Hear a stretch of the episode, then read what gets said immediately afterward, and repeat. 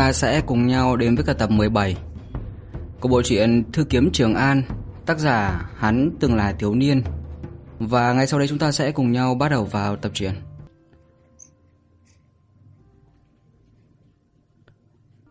Vào lúc này thì âm thanh của Hắc Bảo Nhân cũng không có lớn, nhưng nó tựa như là lôi đỉnh nổ vang bên tai của Tô Trường An. Thân thể hắn trong khoảnh khắc đó thì dùng mình một cái. Nguyên nhân dường như là vì sợ hãi mà tay cầm đao cũng run rẩy chẳng thôi. Thậm chí thì ổn định lại đao đều có chút khó khăn. Do đó Tô Trường An phải nắm thêm ờ, một tay ở chuôi đao mới có thể làm cho nó ngừng rung động. Ngươi là ai? Tô Trường An cúi đầu hỏi. Thanh âm của hắn thì không rõ buồn vui, nhưng lại có mấy phần run rẩy. Xem ra là vì sợ hãi mà đọc nhấn từng chữ. Ta sao? Con mắt đỏ tươi của Hắc Bảo Nhân híp lại, bắn ra ánh sáng huyết sắc càng thêm sắc bén. Ta là người mà bị cả thế giới này lãng quên. Ta mang theo ý chí của thần mà đến, vì khiển trách những loạn thần tặc tử kia mà hàng lâm tới nơi đây. Lúc này Tô Trường An cũng không hiểu hết những lời của gã nói, nhưng hắn hiểu, y nhiều ít thì ờ, biết một chút. Thân thể của hắn tiếp tục lùi về phía sau một bước, dường như là muốn kéo ra khoảng cách an toàn với cả Hắc Bảo Nhân này. Nhưng miệng hắn lại hỏi tiếp: "Ngươi, ngươi là tùy tùng của thần sao?" Hắc Bảo Nhân dường như là rất thích biểu hiện của Tô Trường An, vẻ mặt bị áo đen bao phủ hiện ra nét tàn nhẫn vui vẻ. Tùy tùng của thần sao? ừ, người Trần từng gọi ta như vậy. Ở một bên thì sở thích phong câu mày lại.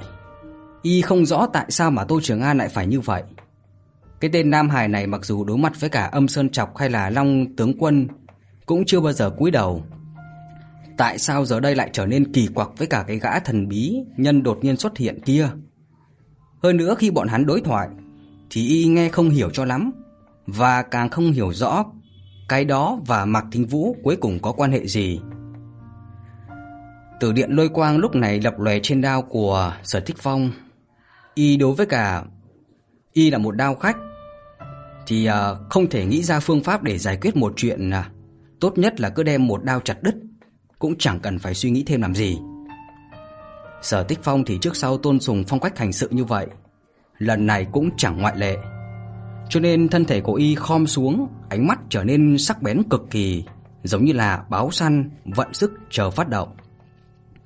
Nhưng mà lúc này Tô Trường An chợt đứng thẳng người, hỏi Hắc Bảo Nhân lần nữa. Người nói trong cơ thể ta có một thứ gì đó, vốn là lưu cho y hay sao? Âm thanh của Tô Trường An lúc này thì đã thôi run rẩy, nói rất là trôi chảy. Trôi chảy đến mức làm cho người nghe thì không thể biết được cảm xúc trong nội tâm của hắn đến tột cùng là như thế nào. Nhưng mà Sở Tích Phong lại ngửi thấy một tia khác thường nên điện quang trên thân đao của y cũng tạm thời yên tĩnh lại. Thân thể đang khom cũng hơi buông lòng. y quyết định chờ một chút. Và ngay cả Hắc Bảo Nhân dường như là cũng nhận ra sự khác thường trong giọng nói của Tô Trường An. Gã đang muốn nói cái gì đó, lại bị Tô Trường An cắt ngang. Chỉ thấy đầu của hắn đang cúi xuống đột nhiên nâng lên. Con người thanh tịnh giờ đây như là đang bao giấu thứ đột vật gì đó. Vật kia thì phần phật như gió, hừng hực như lửa. Vật kia thì gã đã thấy trong mắt của những người bị mình giết chết. Và gã không chỉ thấy qua một lần. Nhưng mà giờ đây khi nó nằm trong mắt của Tô Trường An thì không khỏi làm cho gã thấy run sợ. Thứ kia người đời gọi là phẫn nộ. Lúc này Tô Trường An đột nhiên giống lớn. Nói cách khác thì tại Bắc Địa hai năm trước chính là các ngươi đã tập kích y sao? Là tập kích sư phụ ta sao? Hắc Bảo Nhân sững sờ, gã không rõ vì cái gì mà tên Nam Hải trước mặt này đối với cả một người không quan hệ gì lại phẫn nộ như vậy. Nhưng gã vô thức cảm nhận được sự nguy hiểm cho nên một đạo bình chướng màu đỏ sậm hiện ra quanh thân thể của gã. Sự thật đã chứng minh điều gã cảm giác là đúng. Chỉ thấy Tô Trường An kéo cây đao chạy thật nhanh về phía gã, Sau đó thì thân hình của hắn nhảy lên thật cao. Đao được hắn nâng qua đỉnh đầu, cực kỳ giống với cả nam nhân kia trong đêm tuyết hai năm trước. Hai mắt của hắn vì phẫn nộ mà sung huyết, do sung huyết nên có màu đỏ tươi. Huyết sắc nhấp nhô bên trong nhãn cầu kia so với cả con ngươi của Hắc Bảo Nhân cũng không kém là bao nhiêu. Tinh linh trong cơ thể của Tô Trưởng An bắt đầu vận chuyển, đao ý quanh thân thể hiện hiện, linh viêm sau lưng thì tương hộ. Sở Tích Phong thì ngơ ngẩn cả người, không chỉ vì Tô Trưởng An bỗng nhiên dữ tợn, mà lại càng vì một đao kia của hắn. Một đao này là Mạc Thính Vũ dạy cho hắn. Sở Tích Phong cũng thấy hắn xuất ra vô số lần, nhưng mà tối đa cũng chỉ học được có một chút da lông mà thôi. Nhưng mà lúc này thì không giống như vậy. Lực thì dù chưa đủ, nhưng mà tướng thì đã có mấy phần trình độ. Trong mắt của Hắc Bảo Nhân hiện lên một chút khác thường, nhưng rất nhanh đã ổn định lại. Gã nhìn một cái là nhận ra ngay, một đao kia của Tô Trường An, ý cảnh dù đạt là đến nhưng mà lực còn kém quá xa. Khóe miệng của gã hiện lên một nụ cười trào phúng. Gã cứ lẳng lặng đứng như vậy chờ thiếu niên ờ, phá không mà đến. Sự trêu tức ở trong mắt thì càng thêm dày đặc. Phạch! Một tiếng vang thật là lớn. Như gã đã tính trước từ từ trước rồi. Đao của Tô Trường An chém lên bình chướng đỏ rậm trước mắt mình, nhưng lại như là kiến càng lay cây, khó tiến một tẹo. Mặt của gã nhích về phía trước càng gần, có lẽ đã nằm sát đao của Tô Trường An. Nhưng mà chính giữa đó lại có một bình chướng mà hắn làm sao cũng không thể chạm được. Một đao kia, ta đã thấy. Gã nói như vậy. Cho dù là chỉ thấy được à, cặp mắt kia nhưng mà Tô Trường An cũng có thể cảm nhận được sắc mặt đùa cợt của gã. Nhưng mà hắn mạnh hơn ngươi rất nhiều. Ta thật sự không phải đối thủ. Nhưng hắn rất là ngu. Ngu ngốc đến mức không dám rút đao của hắn ra. Một thanh đao giấu trong vỏ Thì làm sao có thể đả thương được ta chứ? Những lời này như là kim nhọn đâm vào trong tim của Tô Trường An. Con người của hắn đột nhiên trợn to. Bên trong thì tơ máu quay cuồng, Dày đặc như muốn vỡ ra vậy. Hắn ngửa mặt lên trời phát ra một tiếng gào thét đến khàn cả giọng. Thanh âm kia giống như là sư tử cùng đường, muốn giống vỡ cổ họng của chính mình. Vầng sáng quanh thân thể quán vì thế mà trở nên sáng lạn. Đao ý tuôn ra che khuất cả bầu trời. Linh viêm thì tương hỗ đầy ờ, đất tràn tới. Nhưng mà như vậy thì chưa có đủ. Bình chướng ở trước mặt của hắc bào nhân chỉ thoáng chốc run rẩy mà chưa có dấu hiệu bị phá hư. Tay của Tô Trưởng An vì nắm chuôi đao quá chặt mà chảy ra máu tươi, nhưng hắn cũng không thèm để ý tới. Phá cho ta. Hắn lần nữa rít lên. Tinh linh trong cơ thể dường như cảm nhận được ý chí của chủ nhân vậy. Và ý của Tô Trường An giấu ở chỗ sâu nhất trong nội hạch chợt lóe. Phát ra hào quang chói mắt. Ánh sáng kia phát ra từ trong ra ngoài, Nhanh chóng bao trùm toàn thân của hắn. Đao ý linh viêm đầy trời, Khi đỏ, chợt thu liễm, Khi đó chợt thu liễm. Chúng theo hào quang phát ra từ người Tô Trường An quấn quanh thân thể quán. Rồi bọn nó tập hợp cùng một chỗ, sau đó thì ngưng tụ thành một đoàn. Tại dĩ vãng thì Linh Viêm cùng với cả đao ý giống như là hai tướng quân tự mình chiến đấu. Dù không bài xích lẫn nhau nhưng lại phân biệt rõ ràng. Mà giờ đây thì bên trong ý của Tô Trường An lại như là thần tử tìm đến quân vương, bắt đầu dung làm một thể. Tô Trường An cảm thấy mình tự dưng sinh ra rất nhiều khí lực Hắn đem toàn bộ chuyển lên thân đao, nhưng tay của hắn cũng không thể chịu nổi lực lượng lớn như vậy. Những mạch máu ngoài da bắt đầu tách ra, máu tươi nhuộm đỏ cả hai tay hắn. Mà hắn thì vẫn như trước chẳng hề dừng lại. Hoặc có thể nói là Tô Trường An chưa bao giờ có ý nghĩ như vậy. Hắn nhìn đôi mắt kia gần trong găng tấc. Nghĩ đến hai năm trước tại Bắc Địa, cái người nam nhân kia cũng đã từng đối mặt với cả đôi mắt như vậy. Trong lòng hắn vì thế sinh ra một cỗ lệ khí. Nó làm cho Tô Trường An gần như là không cảm thấy đau đớn. Tâm hắn muốn trầm xuống. Khí lực quanh thân thể nhanh chóng quan trú toàn bộ lên thân đao. Phạch! Lúc này một âm thanh như là chén ngọc lưu ly vỡ giòn ở trên mặt đất. Trong ánh mắt kinh hãi của Hắc Bảo Nhân, bình chướng kia hóa thành mảnh vỡ óng ánh bay ra tứ tán, và cuối cùng nó triệt để biến mất ở trong sương mù tăm tối. Bình chướng mà gã gọi à, gọi ra đã bị phá, và đao của Tô Trường An thế tới không giảm, vạch ra một đường trực tiếp tới mặt của Hắc Bảo Nhân. Nét trêu tức ở trên mặt của gã thì trong nháy mắt đã biến thành sự kinh ngạc. Sự hoảng sợ rất nhanh hiện lên trong đôi mắt màu đỏ tươi của gã Hắc Bảo Nhân. Đây chính là một đao mà muốn tránh cũng chẳng thể tránh. Cho dù là cảnh giới của Hắc Bảo Nhân cực kỳ cao, nhưng ở chỗ này thì gã chẳng qua chỉ là một khôi lỗi mà thôi. Nhưng khôi lỗi thì cũng không phải đồ vật có thể tùy tiện bị phá hủy. Thứ đồ vật dựa vào bí pháp mà thành này thì cần hao tổn rất nhiều tinh lực. Càng quan trọng hơn chính là thần thức của gã đặt ở trên khôi lỗi. Thế nên nếu như là nó bị phá hủy thì gã bản thể tất nhiên là sẽ chịu tổn thương không nhỏ. Mà Hắc Bảo Nhân muốn hồi phục lại thì cũng phải mất một thời gian rất là dài. Hơn nữa thứ gã thiếu nhất bây giờ hiện giờ chính là thời gian. Nhưng Hắc Bảo Nhân không phải là võ sinh, đương nhiên cũng không là nho sĩ. Gã ở trong trạng thái khôi lỗi khó có thể phát huy ra lực lượng mạnh nhất vốn có của mình. Khi mà đối mặt với cả Tô Trường An mà gã xem như là con sâu cái kiến, thế mà giờ đây Hắc Bảo Nhân không còn cách nào chống đỡ, chỉ có thể trơ mắt nhìn lưỡi đao đang ngày càng ngày càng đến gần mình. Một luồng hơi thở chết chóc lặng yên tiến tới, đã nhiều năm qua thì gã lại một lần nữa cảm giác được tư vị này. Gã từng mang đến tư vị như vậy cho vô số người, cũng cho rằng bản thân đã yêu thích nó. Nhưng đến giờ khắc này thì gã mới thật sự nhận ra cái tư vị kia làm cho người ta buồn nôn tới mức nào. Trên khuôn mặt dữ tợn của Tô Trường An vào lúc này hiện lên sự vui vẻ. Hắn rốt cuộc có thể làm được cái gì đó cho Mạc Tính Vũ rồi. Điều này khiến hắn cảm thấy vui vẻ từ tận sâu trong đáy lòng. Hắn chán ghét thần huyết, căm ghét cái con quái vật trong thân thể mình.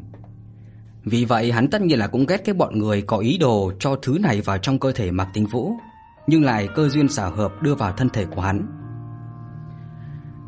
Mà đúng lúc mà đao của Tô Trường An sẽ rạch ra hai con mắt khiến cho hắn chán ghét này, thì bất chợt có một tia sáng lạnh lẽo kéo tới.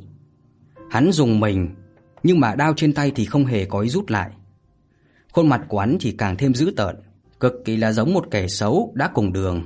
Cho dù có mất 100 cân thịt trên thân thì cũng phải kéo hoàng đế xuống ngựa. Và chủ nhân của tia sáng lạnh lẽo kia dường như đã nhận ra ý đồ của Tô Trường An. Tuy ờ, nàng không biết vì sao mà hắn sẽ có sát ý khủng bố như vậy, nhưng tay nàng khẽ động, làm cho mũi nhọn của tia sáng chuyển hướng nó vốn đâm về phía thân thể Tô Trường An, nhưng mà trong nháy mắt đổi hướng đánh về phía thân đao của hắn. Keng! Một tiếng kêu giòn vang lên. Ánh sáng lạnh lẽo kia nhìn khá tầm thường, nhưng mà sức lực thật sự là rất là lớn. Thân thể Tô Trường An chấn động mạnh một cái. Đao cùng với cả người cứ như vậy mà bay sang phía bên cạnh. Thế nhưng mà chủ nhân của ánh sáng lạnh lẽo kia tự như là không hài lòng với kết quả như vậy. Một tia sáng khác tiếp tục kéo tới, phi thẳng vào mặt Tô Trường An. Sắc mặt Tô Trường An trở nên khó coi. Không chỉ vì một chạm kia chỉ kém một chút thành công, mà còn vì ánh sáng lạnh lẽo đột nhiên kéo tới này. Hắn biết rõ với lực đạo ẩn chứa bên trong nó, nếu hắn bị đánh trúng mặt thì gần như là có thể khẳng định là hắn phải chết không thể nghi ngờ. Nhưng mà lúc này một đường ánh chớp màu tím mãnh liệt xông tới, một thân ảnh bỗng nhiên xuất hiện ở phía sau Tô Trường An. Người đó nhẹ nhàng chặn lại thân thể Tô Trường An đang bay ra. Sau đó thì đao trên tay kéo lê một đường ánh sáng màu tím ở giữa không trung. Chỉ nghe một uh, tiếng đao kêu, tia sáng lạnh mãnh liệt kia ngừng lại thế công, rồi bị một đao của Sở Tích Phong đập rơi ở trên mặt đất. Sở Tích Phong nhìn lại, đó là một con dao được nối với cả sợi tơ trong suốt cổ quái Cốt đạo nhân, bản sự lật thuyền trong mương của ngươi khiến ta rất là bội phục đó. Một giọng nói mang theo vẻ nũng nịu chợt vang lên. Sở Thích Phong đỡ lấy Tô Trường An có chút kiệt sức lùi nhanh đến một bên, sau đó mới nhìn về phía phát ra giọng nói kia. Đó là một cô gái mặc áo màu tím đậm, lộ ra dáng người hoàn mỹ đến kinh ngạc. Dù mặt của nàng nhìn qua thì đã hơi nhiều tuổi Nhưng mà cũng không hề thấy khó coi. Ngược lại mang theo một tư vị mà chỉ có phụ nữ thành thục mới có. Cuối cùng thì chính là đôi môi được tô son của nàng cực kỳ đẹp. Khóe miệng có nốt ruồi bé xíu càng lộ ra vẻ mê người. Nhưng mà những thứ này thì đều không đủ làm cho sở tích phong kinh ngạc dù chỉ là một chút. Từ trước tới nay thì trong lòng y chỉ có đao đạo Y đã sớm dành cả cuộc đời mình cho cây đao trong tay trên đời này thì ít nhất cho tới bây giờ còn chưa xuất hiện qua bất cứ một sắc đẹp nào khiến cho y động lòng. Hiển nhiên là cô gái trước mặt cũng là như vậy. Mà điều thật sự khiến cho vị đao khách ờ, có thể cùng sánh vai với cả Mạc Thính Vũ này ngạc nhiên chính là cái vật trên tay cô cô ta. Lúc này thì tên Hắc Bảo Nhân vừa tìm được đường sống trong chỗ chết kia thì rốt cuộc phục hồi lại thần trí. Gã thản nhiên vỗ vỗ bụi bặm trên người mình, sau đó quay đầu nhìn về phía cô gái, Giọng khàn khàn bà nói Huyễn dạ Người chậm qua đó Cô gái được gọi là Huyễn dạ kia liếc gã rồi ném vật trong tay về phía chân của sở tích phong Rồi tức giận nói Dù chậm thì cũng không bằng được ngươi, Đường đường là thứ thần Vậy mà thiếu chút nữa, Ngã quỵ trong tay một tên nhóc tụ linh cảnh đó Sự đùa cợt trong giọng nói của cô gái không cần nói cũng biết, bởi vậy có thể thấy được quan hệ giữa nàng với gã hắc bảo nhân này cũng không hề hòa hợp như là trong tưởng tượng của thầy trò Tô Trường An. Nhưng mà Sở Tích Phong cùng với cả Tô Trường An đã có chút kiệt sức kia lại không ngốc mà quan tâm tới hai người họ nói chuyện như thế nào. Bọn hắn chỉ à, nhìn thứ đang lăn lông lốc ở bên cạnh chân, trong lòng thì kinh ngạc một trận. Vật này là một cái đầu người. Đầu của một người đàn ông, đầu của một vị thần tướng đại ngụy. Và cái đầu đó tự nhiên là của Đỗ Vĩ Là thần tướng của đại ngụy tung hoành ở xa trường Vậy mà trong khoảng thời gian tách ra với bọn họ Ở thành Trường An này Dưới chân thiên tử này Y như vậy mà lại bị một cô gái không biết từ đâu đến, chặt đầu Đây là một chuyện quá là hoang đường, Khiến cho sở thích phong nhìn thấy cũng không nhịn được mà giật cả mình Mà trong lúc hai người đang cảm thấy kinh hãi vì cái đầu người này, thì hai kẻ kia vẫn còn đang tiếp tục nói chuyện.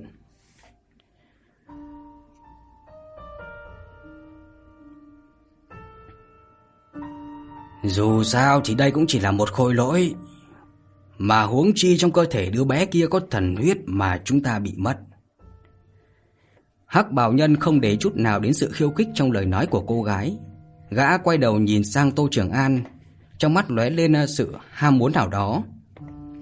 Nói tiếp, Mà hơn nữa, Vượt qua dự liệu của ta Là đứa bé kia cùng với cả thần huyết Lại phù hợp hoàn mỹ như vậy. Nếu không thì với tu vi tụ linh cảnh của nhóc Làm sao có khả năng đả thương được ta chứ Cô gái sau khi mà nghe vậy Thì cũng sững sờ Nàng đúng là bất hòa với cả hắc bảo nhân Nhưng mà vẫn hiểu rõ thực lực của gã với tu vi của gã thì không có khả năng bị một tu sĩ tụ linh cảnh ép đến tình trạng như vậy. Sau khi mà nghe gã nói, thần thức của nàng quét lên à, trên thân của Tô Trường An, trong lòng đã có phán đoán. Nói như vậy thì thần huyết trong cơ thể Mạc Thính Vũ hiện giờ đang ở trong cơ thể của tên nhóc con này sao? Tên thiên chiếu ngu xuẩn kia xem ra hắn đã bị à, tên nhóc này giết rồi. Đúng là như vậy Hắc bảo nhân trầm mặt Khẽ gật đầu Sau đó thì trong cơ thể của gã bắt đầu vận chuyển linh lực Từng luồng linh lực khủng bố Lấy gã làm trung tâm đột nhiên mà chấn động thoát ra ngoài con người đỏ tươi của gã đột nhiên trợn to lên Thân thể bên dưới áo bào đen nhúc nhích một hồi Giống như là có một vật gì đó muốn phá kén mà thoát ra vậy Gã chợt phát ra một tiếng gào rú khàn khàn. Trong cái miệng to của gã chợt có một cánh tay duỗi ra, mang theo một đám dịch nhờn ẩm ướt dính dính. Tiếp theo lại là một cánh tay khác duỗi ra. Miệng của gã bởi vì hai cánh tay này mà gần như là bị xé rách.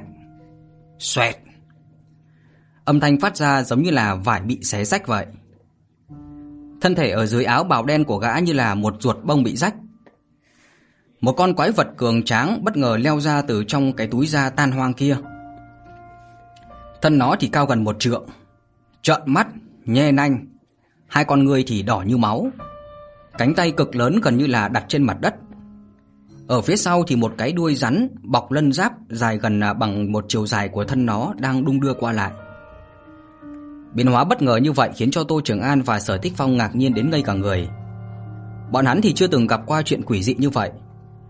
Mà đáng sợ hơn chính là trên thân của quái vật kia truyền ra linh lực chấn động khủng bố, mạnh hơn gấp trăm lần so với cả lúc đầu. Ngươi sớm một chút lộ ra cái diện mạo xấu xí thì làm sao lại rơi vào tình trạng này chứ? Huyễn Dạ dường như đã sớm biết được à, biến hóa như vậy nên nàng không kinh ngạc một chút nào, thay vào đó còn tiếp tục đùa cợt. Dù sao nó cũng tổn hại uy nghiêm thứ thần của ta. Quái vật kia vẫn không hề phiền muộn, giọng ồm ồm mà nói.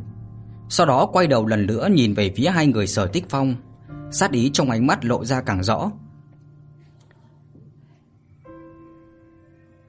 Giết lão kia, còn ta muốn mang đứa bé đi. Có lẽ chân thần thứ nhất sống lại phải trông chờ trên người của nó. Tên quái vật nói. Biết rồi. Cô gái kia cũng thu hồi sự lười biếng vừa rồi, thần thái nghiêm túc bước ra một bước về phía trước. Cùng đi theo là một luồng linh áp như rời núi lấp biển đập vào mặt. Sắc mặt Sở Tích Phong âm trầm đến gần như là có thể nhỏ ra nước. Y cũng không biết thần trong miệng của hai người kia rốt cuộc là thứ gì. Y cũng không rõ rốt cuộc nó có quan hệ gì với cả Tô Trường An. Y chỉ là một đao khách. Từ trước tới nay đối với cả chuyện bản thân nghĩ không ra, Y đều dùng một đao chặt đứt rồi không cần phải nghĩ nữa. Y một mực làm theo đạo lý này. Mà giờ đây thì cũng chẳng có ngoại lệ. Cho nên Sở Thích Phong quay người nhìn Tô Trường An ở bên cạnh. Tô Trường An rất nhanh đã hiểu rõ ý của Y nên gật nhẹ đầu. Y nói bản thân còn có thể tái chiến. Nhưng Sở Thích Phong không vì vậy mà thấy an tâm. Y nhìn đao trong tay của Tô Trường An bởi vì dùng sức quá mạnh mà hai tay đã lột ra một mảng thịt lẫn lộn, hơn nữa còn không ngừng run rẩy. Một đao khách đến đao còn không cầm nổi, làm sao có thể tiếp tục chiến đấu đây? Ý tứ của Sở Thích Phong rất là rõ ràng, y muốn Tô Trường An tạm thời trốn đi. Nhưng mà Tô Trường An lại lắc đầu. Hắn nắm lấy góc áo của mình rồi xé xuống một miếng, sau đó dùng răng cắn một đầu, đầu kia thì quấn quanh tay phải của mình và chui đao. Sau khi làm xong những việc này, hắn giơ tay lên dường như muốn chứng tỏ với cả Sở Thích Phong. Sở Thích Phong chợt trở nên trầm mặc, nửa ngày sau mới gật nhẹ đầu.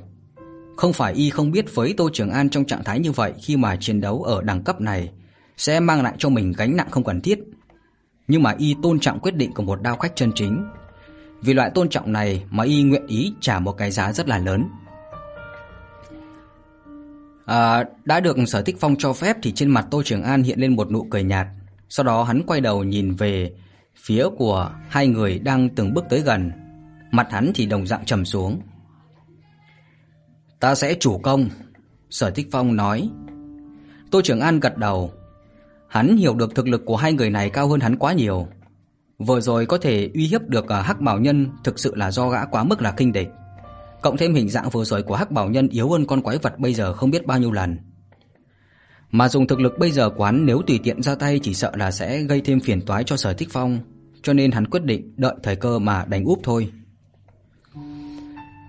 Đạt được câu trả lời khẳng định của Tô Trường An rồi thì rốt cuộc Sở Thích Phong cũng yên lòng. Cơ thể y bỗng nhiên tản ra một đường ánh tím. Họ Sở cầm à, theo đao rồi chậm rãi tiến về phía trước. Giày va chạm với cả nền đá xanh phát ra âm thanh đát đát đát. Lông mày của Huyễn Dạ nhíu lại, dường như cảm nhận được linh lực chấn động trên người của Sở Thích Phong. Thần thức trong nội tâm của nàng khẽ động. Mấy cây dao găm quanh thân thể liền hóa thành tia sáng lạnh lẽo, gào thét tập kích về phía Sở Tích Phong. Những tia sáng đó thì tốc độ cực kỳ nhanh. Vị trí công kích cũng rất là xảo trá, gần như là phủ kín toàn bộ không gian mà Sở Tích Phong có thể né tránh. Đây là một kích tất thắng. Khóe miệng của nàng hiện ra một nụ cười nhạt như có thể thấy được Sở Tích Phong bị một chiêu này đâm cho thương tích đầy mình. Nhưng mà Sở Tích Phong thì tựa như là làm ngơ với cả những tia sáng lạnh lẽo đang tập kích đến mình. Tốc độ của y thì ngày càng nhanh, đến cuối cùng gần như là lướt trên mặt đất. Y cứ như vậy mà nghênh đón mấy tia sáng lạnh lẽo, thế lực trầm lớn kia, đón đỡ khí thế to lớn giữa hai người. Chỉ là một trong cái nháy mắt y đã chạy tới phía trước mấy tia sáng lạnh lẽo, Không đến nửa giây thì mấy con dao găm kia sẽ từ rất nhiều vị trí mà đâm vào thân thể của y. Nhưng mà sắc mặt Sở Thích Phong vẫn như cũ lạnh như băng. Đao trên tay y chợt biến chuyển, kéo ở trên không trung mấy đường ánh tím nhanh đến mức làm cho người ta không thể thấy rõ. Sau đó mấy tiếng giòn vang truyền tới, mấy con dao găm kia đã rơi hết cả trên mặt đất. Sắc mặt của Huyền Dạ thì rốt cuộc cũng biến đổi. Nàng ý thức được nam tử ở trước mặt này khủng bố hơn cái gọi là thần tướng đại ngụy rất là nhiều. Cốt đạo nhân. Lúc mày nàng nhíu thấp lại rồi thấp giọng quát. Đầu quái thú kia liền phát ra âm thanh gào rú khàn khàn, hai chân đạp ở trên mặt đất mang theo thân thể cực lớn nhưng mà không chút cồng cành dựa vào xung lực mà nhảy lên cao. Hai tay của gã thì nắm lại như là Thái Sơn áp đỉnh đánh xuống đầu của Sở Thích Phong. Lông mày của Huyễn Dạ cũng nhăn lại. Mấy con dao găm vờn quanh thân thể nàng được thúc giục đến mức tối đa, hóa thành những tia sáng lạnh lẽo phá không mà đến. Trong mấy chiêu vừa rồi hai người cũng đã thăm dò chi tiết. Nàng biết rõ nam tử trước mắt này không phải là bình thường, cho nên xuống tay cũng không nhượng bộ, vừa ra chính là sát chiêu. Đối mặt với cả thế công điên cuồng như vậy thì Sở Thích Phong chợt ngừng lại, y nghiêng đao đưa ra phía trước. Tử điện lôi quang như là dao long mãng xà bơi trên thân đao. Con người của y chợt lạnh lẽo, một ánh sao sáng đột nhiên hiện lên. "Lôi!" Y nói ra như vậy. Thanh âm của y thì không lớn nhưng mà truyền vào tai mỗi một người lại rất là rõ. Một đường ánh sáng cực lớn từ phía chân trời chiếu xuống, sương mù đen tối chợt tản ra, Tô Trường An không khỏi ngẩng đầu nhìn lại. Chẳng biết từ lúc nào trên không trung của Lam Linh trấn thì hiện đầy mây đen, trong đó lại có lôi điện tỏa ra và quang huy rực rỡ. "Minh!" Sở Tích Phong nói tiếp. Một âm thanh ầm ầm nổ vang theo mệnh lệnh của y. Thanh âm kia thì thật là lớn, nhưng mà kỳ quái ở chỗ là Tô Trường An lại không hề thấy chói tai, thậm chí lại không tạo thành bất cứ một ảnh hưởng nào đối với cả thân thể của hắn. Nhưng mà Cốt đạo nhân hóa khổng lồ và huyễn dạ thì lại không may mắn như vậy. Bọn họ chỉ cảm thấy một hồi nổ vang bên tai, vô luận là linh lực vận chuyển trong cơ thể hay là thần hải, à, thì đều trong lúc này chợt ngừng lại. Cao thủ so chiêu thì thắng bại thường thường chỉ cái nháy mắt. Lôi! Sở Tích Phong lại nói. Một tia điện mãng trên bầu trời xuất hiện lần nữa. Mà lúc này bởi vì hai người kia đột nhiên ngưng lại nên thế công đã chậm thầm kêu một tiếng không ổn, nhưng mà thế đi của chiêu thức đã thành cũng không thể thu lại. Cho nên bọn họ cắn răng một cái liền điên cuồng vận chuyển linh lực trong cơ thể. Tốc độ tiến công lần nữa nhanh chóng lên vài phần. Đặc biệt là đống dao găm của nàng kia thì gần như là thoáng cái đã có thể đi đến trước người của Sở Tích Phong.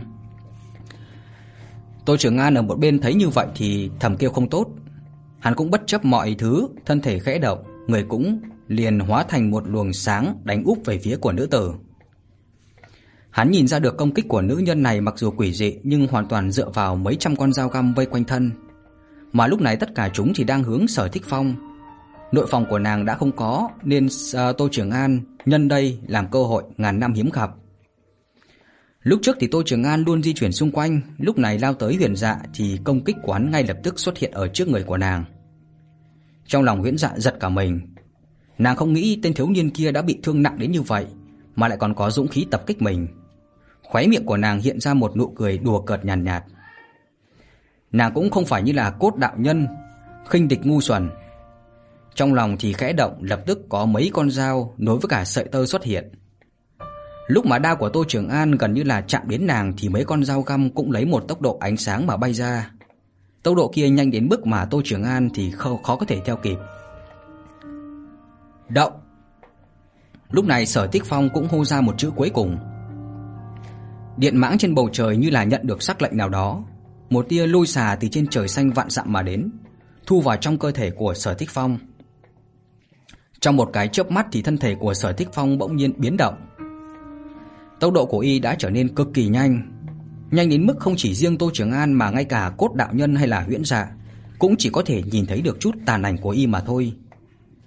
Rồi một tia sáng màu tím lóe lên bức đuôi khí thế to lớn của cốt đạo nhân, thân thể Sở Thích Phong thì không ngừng lại mà tiếp tục tiến về phía trước phong tới Huyền Dạ. Chướng ngại thứ nhất nghênh đón y chính là mấy trăm mũi nhọn của dao găm. Lúc này Sở Thích Phong nhìn qua Tô Trường An, thấy tia sáng lạnh lẽo kia đã tới trước người của Tô Trường An rồi, Sắc mặt của y càng thêm lạnh lẽo, tựa như là băng cứng trên thiên sơn ngàn năm không tan chảy. Ánh đao của y lập lòe, từ điện lôi quang quấn lấy thân thể. Những tia sáng lạnh lẽo kia đánh lên ánh đao cùng với cả lôi điện màu tím, phát ra âm thanh rầm rầm giòn vang. Sau đó tất cả dao găm đều ngừng lại mà bị à, đập nện bay ra ngoài. Sắc trời thì ngày càng tối như là sắp có mưa vậy. Điện mãng trên bầu trời thì bơi lội qua lại, từng tia lôi quang chiếu sáng lam đinh chấn như là ban ngày. Nơi ánh đao cùng với cả tia sáng lạnh va chạm vào nhau phát ra sóng khí, làm tóc rối của Sở Tích Phong tung bay. Dâu ria ở khóe miệng lộn xộn nhưng mà lôi quang nổi bật trong mắt của y phát ra ánh sáng làm cho người ta phải sợ hãi. Y lại nhìn sang Tô Trường An. Ánh sáng lạnh lẽo còn cách Tô Trường An chưa đấy một tấc. Y biết rõ uy lực của những tia sáng đó, cho dù là mình thắng thế được một thoáng cũng là việc cực kỳ là khó, chớ nói đến một tên mới tụ linh cảnh như là Tô Trường An. Tốc độ dưới chân y cũng nhanh hơn, đao trên tay lại càng nhanh hơn. Sắc mặt vạn năm băng cứng của Sở Thích Phong rốt cuộc lần đầu tiên xuất hiện một thứ cảm xúc gọi là phẫn nộ. Y đánh bay con dao găm cuối cùng, rồi thân ảnh khẽ động không ngừng phóng về phía Tô Trường An. Phía sau y là dao găm cắm đầy trên nền đá xanh. Lúc này dao găm của Huyền Dạ có lẽ đã sắp chạm đến gò má của Tô Trường An. Nó mang theo một ánh sáng lạnh lẽo cắt qua da hắn. Trên mặt thì bắt đầu chảy máu, nhưng mà đao của hắn thì vẫn còn cách Huyền Dạ một khoảng. Có lẽ sau khi mà những con dao này cắt nát mặt hắn, đâm thủng cổ họng của Tô Trường An, thì đao của hắn vẫn còn chưa kịp chém đến Huyền Dạ. Trên mặt Tô Trường An hiện lên một tia không cam lòng, nhưng hắn chẳng còn cách nào khác. Và gần như là lúc hắn nhắm hai mắt cam chịu số phận thì một thân ảnh đột nhiên xuất hiện. Ngay cả nghĩ thì cũng không nghĩ, Sở Thích Phong gần như là vô thức đã chắn trước người của Tô Trường An rồi. Một dòng chất lỏng ấm áp bắn tung tóe lên mặt của Tô Trường An. Hắn trợn mắt nhìn. Cái điều mà hắn thấy được thì chính là người nam nhân ở phía trước này với những vết thương ở trên ngực làm cho người ta phải sợ hãi. Hắn gần như là có thể tưởng tượng được lưng của Sở Thích Phong đang cắm đầy dao găm. Sở Tiền Bối. Hắn há to miệng la lên nhưng mà âm thanh lại bị uh, dìm trong tiếng sấm chợt phát ra kia. Nước mắt của hắn thì lúc này như là đê vỡ ra tràn đầy mặt. Một bàn tay thô ráp bỗng nhiên đưa ra, nhẹ nhàng lau khóe mắt của Tô Trường An. Và người nam nhân kia trong miệng ngậm máu tươi, nói những lời không thể nghe rõ. Đừng lo lắng, ta sẽ dẫn các ngươi về nhà. Ầm ầm. Lúc này thì một tiếng sấm sét chợt nổ tung ở phía chân trời cách xa vạn dặm. Tách. Một giọt nước đột nhiên rơi vào nền đá xanh trên con đường trong Lam Đinh trấn, giống như là tín hiệu nào đó. Trong mây đen đầy trời thì mưa chút xuống đầy như là tác đồ. Mặt của Tô Trường An đã ướt sũng, hoặc là nói, ngay mà một khắc nhìn rõ trên thân của Sở Tích Phong đầy lỗ máu thì mặt của hắn đã tràn đầy nước mắt. Hắn nhìn nam tử có chút lôi thôi ở trước mặt này, trông thấy thân thể của y hơi lung lay, liền đưa tay ra muốn đỡ lấy y. Nhưng nam tử kia chợt vươn ra một tay, xuyên qua màn mưa dày đặc, đẩy hắn ra. "Chạy đi!" Nam tử kia quát lên. Sau đó y kiên quyết xoay người lại. Ngay lúc này thì đao và thân thể của y mãnh liệt tuôn ra một đường ánh tím sáng ngời đến chói mắt.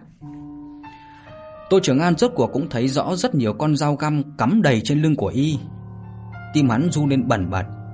Hắn biết rõ, những cái này vốn là đâm trên người của hắn.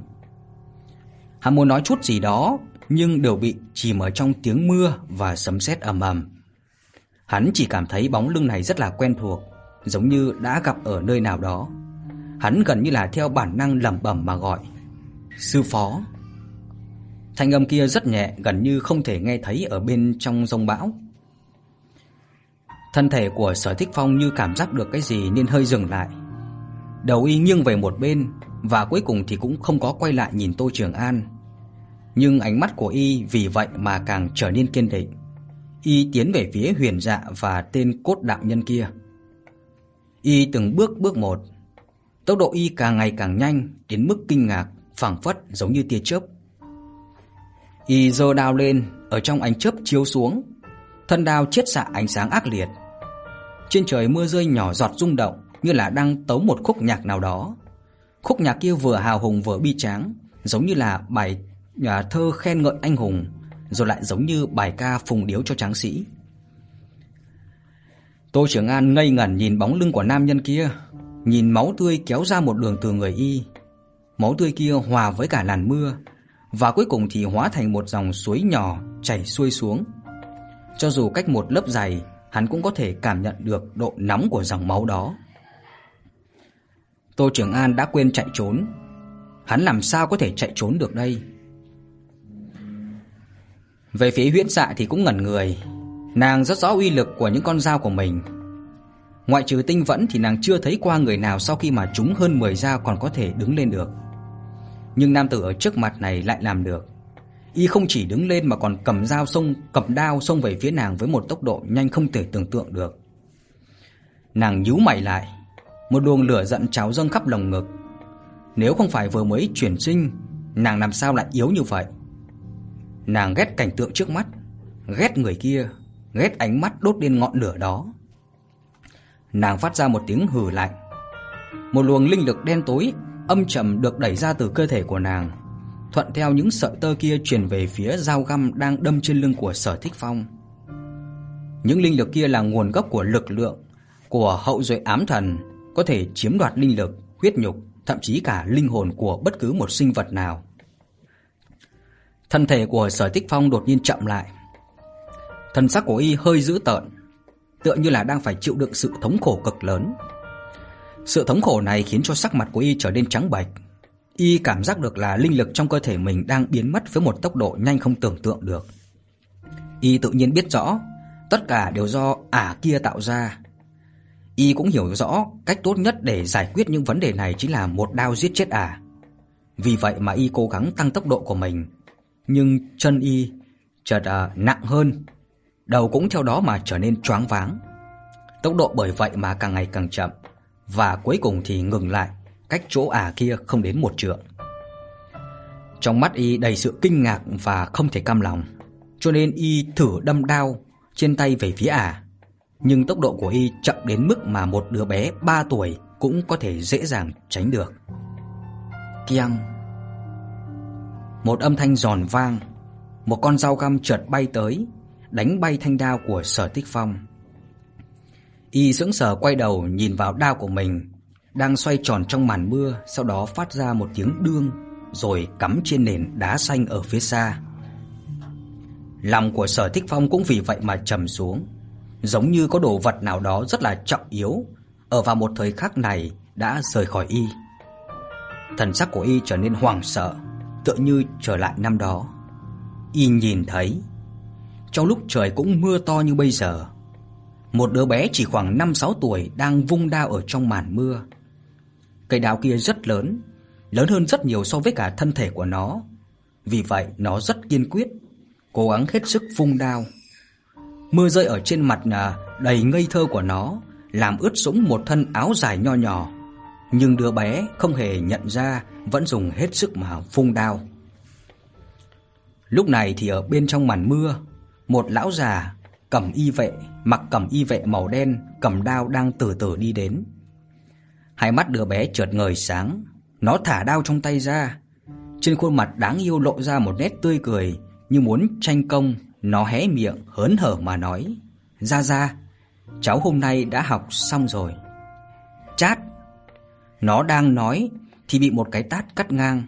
Cái tát kia rất là mạnh. Bởi vậy trên khuôn mặt non nớt của nó xuất hiện một ít vết máu. Nó khó hiểu nhìn về phía lão già, nhưng lão ta cúi đầu, không nhìn thấy rõ mặt, cũng không thấy rõ thần sắc trên mặt của lão. Chỉ à, nghe tiếng nói của lão già vang vọng bên tai. Mà đó chính là câu nói làm cho người ta lạnh thấu xương. Cái sự rét lạnh đó khiến cho nó lạ lắm, cũng khiến cho nó không bao giờ dám quên trong gần 30 năm qua. Thanh âm kia nói như thế này: Người của Sở gia có thể bỏ mạng nhưng không được bỏ đao. Bất chợt một tiếng sấm nổ vang lên. Sở Tích Phong lại trở về Lam Linh trấn, nhìn thanh đao đang lặng lặng nằm trong màn mưa kia. Đó là một thanh đao rất nổi danh, đao dài ba thước, thân trắng như tuyết nước nhỏ thì rơi, dính máu mà sáng. Đó là thanh đao mà tổ tiên y đã dùng qua. Cây đao kia dính máu tươi của vô số người, nhưng nó có thể nổi danh khắp thiên hạ chính vì tổ tiên y dùng nó giết một người. Người kia mang họ Hạ Hầu, là hoàng huynh của Thánh Hoàng Đại Ngụy hiện nay. Tên của thanh đao đó rất là bình thường, nhưng khiến cho người trong thiên hạ phải khiếp sợ. Nó được gọi là Hạ Hầu huyết. Nguồn gốc của thanh đao chính là do Sở Tiêu Hàn đứng đầu Giang Đông từng truyền nó cho Thiên Thương Sở Đoạn Nhạc, sau đó Sở Đoạn Nhạc truyền lại cho Sở Thích Phong. Mà giờ đây, nó bị Sở Thích Phong đánh rơi vào bên trong màn mưa tháng 9 này, rơi vào nền đá xanh ẩm ướt trong Lam Đình trấn. Người của Sở gia có thể bỏ mạng nhưng không được bỏ đao. Sở Tích Phong lẩm bẩm. Mất đau chính là vứt mạng. Thân thể y từ từ quỳ xuống, ánh sáng trong mắt cũng theo đó mà dần dần tắt đi. Cuối cùng một tiếng vang thật là lớn, Sở Tích Phong ngã trên mặt đất. Y đột nhiên té ngã, làm cho Tô Trường An không thể tin được. Vị nam tử giống như thần linh này, mãi mãi ở bên cạnh bảo vệ hắn, vậy mà giờ đây lại ngã xuống ở trong Lam đinh trấn không có tiếng tăm. Tô Trường An cảm thấy đây không phải sự thật. Một đao khách giống như Sở Thích Phong làm sao có thể dễ dàng ngã xuống như vậy? Nhưng y thật sự đã ngã xuống. Một tâm trạng khó có thể nói lên lời bỗng nhiên trào dâng trong nội tâm của Tô Trường An, giống như có một vật gì đó chặn ở ngực, lại giống như là có một lực lượng vạn quân đánh vào đầu. Hắn cực kỳ khó chịu, nhưng lại không biết ờ, giải tỏa bằng cách nào. Hắn chỉ biết kinh ngạc nhìn nam tử đang nằm ở trên mặt đất kia. Nước mắt hòa lẫn vào trong mưa rồi mãnh liệt rơi xuống. Huyết Dạ lúc này từ trên cao nhìn xuống nam tử ở trước mặt, tựa như là quân vương nhìn xuống triều thần. Một đầu tóc đen xinh đẹp của nàng bị nước mưa làm cho ướt, sắc mặt lạnh lùng, không hề có một chút nhẹ nhõm vì Sở Thích Phong đã ngã xuống. Nam tử này khiến cho nàng nhớ lại một chút chuyện cũ mà nàng không muốn nhớ lại nhất. Trong lòng của nàng khẽ động, những con dao găm đâm trên lưng của Sở Thích Phong vào lúc này được rút ra, tuôn ra những đóa hoa sen màu đỏ thẫm. Lại là một con dao như vậy được phi ra như là rắn độc nhằm thẳng vào cổ họng của Sở Thích Phong. Nàng biết rõ chỉ sau một chiêu này thôi, nam nhân ở trước mặt cũng sẽ giống như là người kia vào 100 năm trước, mãi mãi sẽ phải ngủ say. Nhưng trong chớp mắt này, nàng lại do dự. Mưa lúc này vẫn cứ rơi. Ở trong sắc trời đen tối thì sắc mặt của cô gái âm trầm không lường được giống như là mây đen trên đỉnh đầu. Thật lâu sau, nàng rốt cuộc là thu hồi lại con dao. Kế đó thì một sợi tơ mãnh liệt bắn ra đánh về phía Tô Trường An đang ngồi ở một bên ngây người. Sợi tơ kia như có linh tính, nhanh chóng quấn quanh thân thể của Tô Trường An. Giết hắn đi. Nàng nói với cả cốt đạo nhân đang trong bộ dáng quái vật kia, sau đó nhẹ nhàng nhảy lên, mang theo Tô Trường An bay vào trong hư không. Vào thời khắc này thì trong hư không chợt mở ra một cửa ngầm màu đen. Cô gái kia và Tô Trường An nhanh chóng biến mất ở trong cửa ngầm đằng kia. Quả nhiên là còn không quên được tên kia. Trên mặt của cốt đạo nhân trong bộ dáng quái vật nổi lên tươi cười thâm ý. Nữ nhân đúng là phiền toái mà. Sau đó gã liếc Sở Thích Phong đang nằm trên mặt đất, khóe miệng chợt hiện ra sự tàn nhẫn vui vẻ. Ai, cuối cùng thì tất cả những thứ dơ bẩn cũng rơi vào trên người của ta. Gã đưa ra đầu lưỡi mang theo dịch nhờn tanh hôi rồi liếm liếm bờ môi của mình. Đôi gã chợt dựng lên cao, máu thịt ở bên trong nhúc nhích một hồi, sau đó không ngừng kéo dài ra. Đầu đuôi sắc nhọn lóe ra ánh sáng màu xanh âm u, cũng theo đó mà áp sát Sở Tích Phong.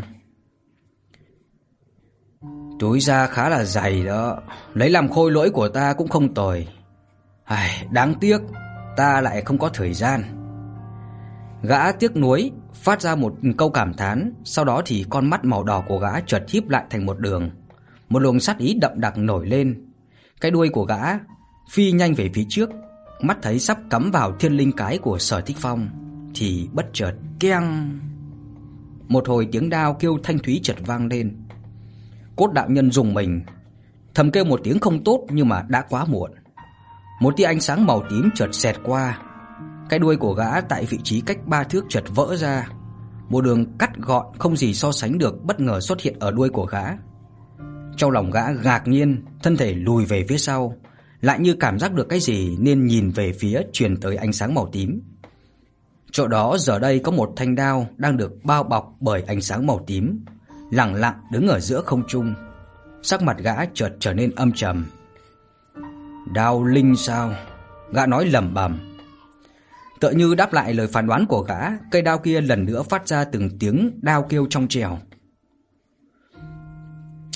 Sau đó thì uh, điện mãng hiện ra lần nữa trong mây sét, nó xuyên qua đám mây đằng kia, phát ra từng tiếng gào thét khiến cho lòng người phải sợ hãi.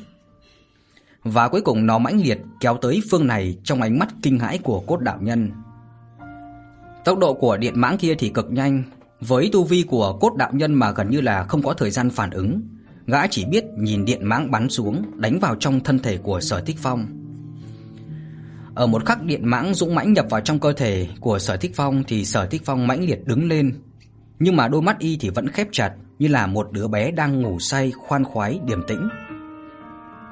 Thanh đao hạ hầu huyết như là cảm ứng được cái gì đó, giống như là đứa bé tìm được mẹ, hóa thành một luồng ánh sáng chui vào trong tay của Sở Thích Phong. Nam tử kia thì vẫn yên tĩnh đứng đó, mặc cho mưa ướt vẫn không hề động đậy, như là cao tăng ngồi thiền vậy. Một loạt biến hóa quỷ dị làm cho cốt đạo nhân kinh hãi đến mức gần như là không nói ra lời. Ầm ầm. Lại là một tiếng sấm nổ vang nữa.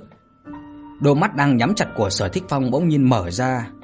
Y nhìn chằm chằm vào cốt đạo nhân ở trước mặt, trầm mặc không nói. Thân thể cốt đạo nhân theo bản năng lùi về phía sau. Cái vỏ ngoài này là một trong rất nhiều khôi lỗi của gã, nên ờ, dù có thật sự bị chém chết, cũng chỉ làm cho thần thức của gã bị tổn thương mà thôi. Theo lý gã có lẽ không cần kinh hoàng đến mức như thế này. Nhưng mà từ trên thân thể của Sở Tích Phong lại truyền ra linh lực chấn động, làm cho gã cảm thấy sợ hãi. Da đầu gã bắt đầu run lên, cảm giác lạnh lẽo từ đuôi vọt lên đầu. Lúc mà gã há mồm muốn nói một cái gì đó, thì bên tai lại vang lên một giọng nói giống như là từ dưới kiểu u suối vàng truyền đến. Bờ môi của Sở Tích Phong hơi mở ra, y nói như thế này: Giang Đông sở ra khách, đao ra người chẳng về.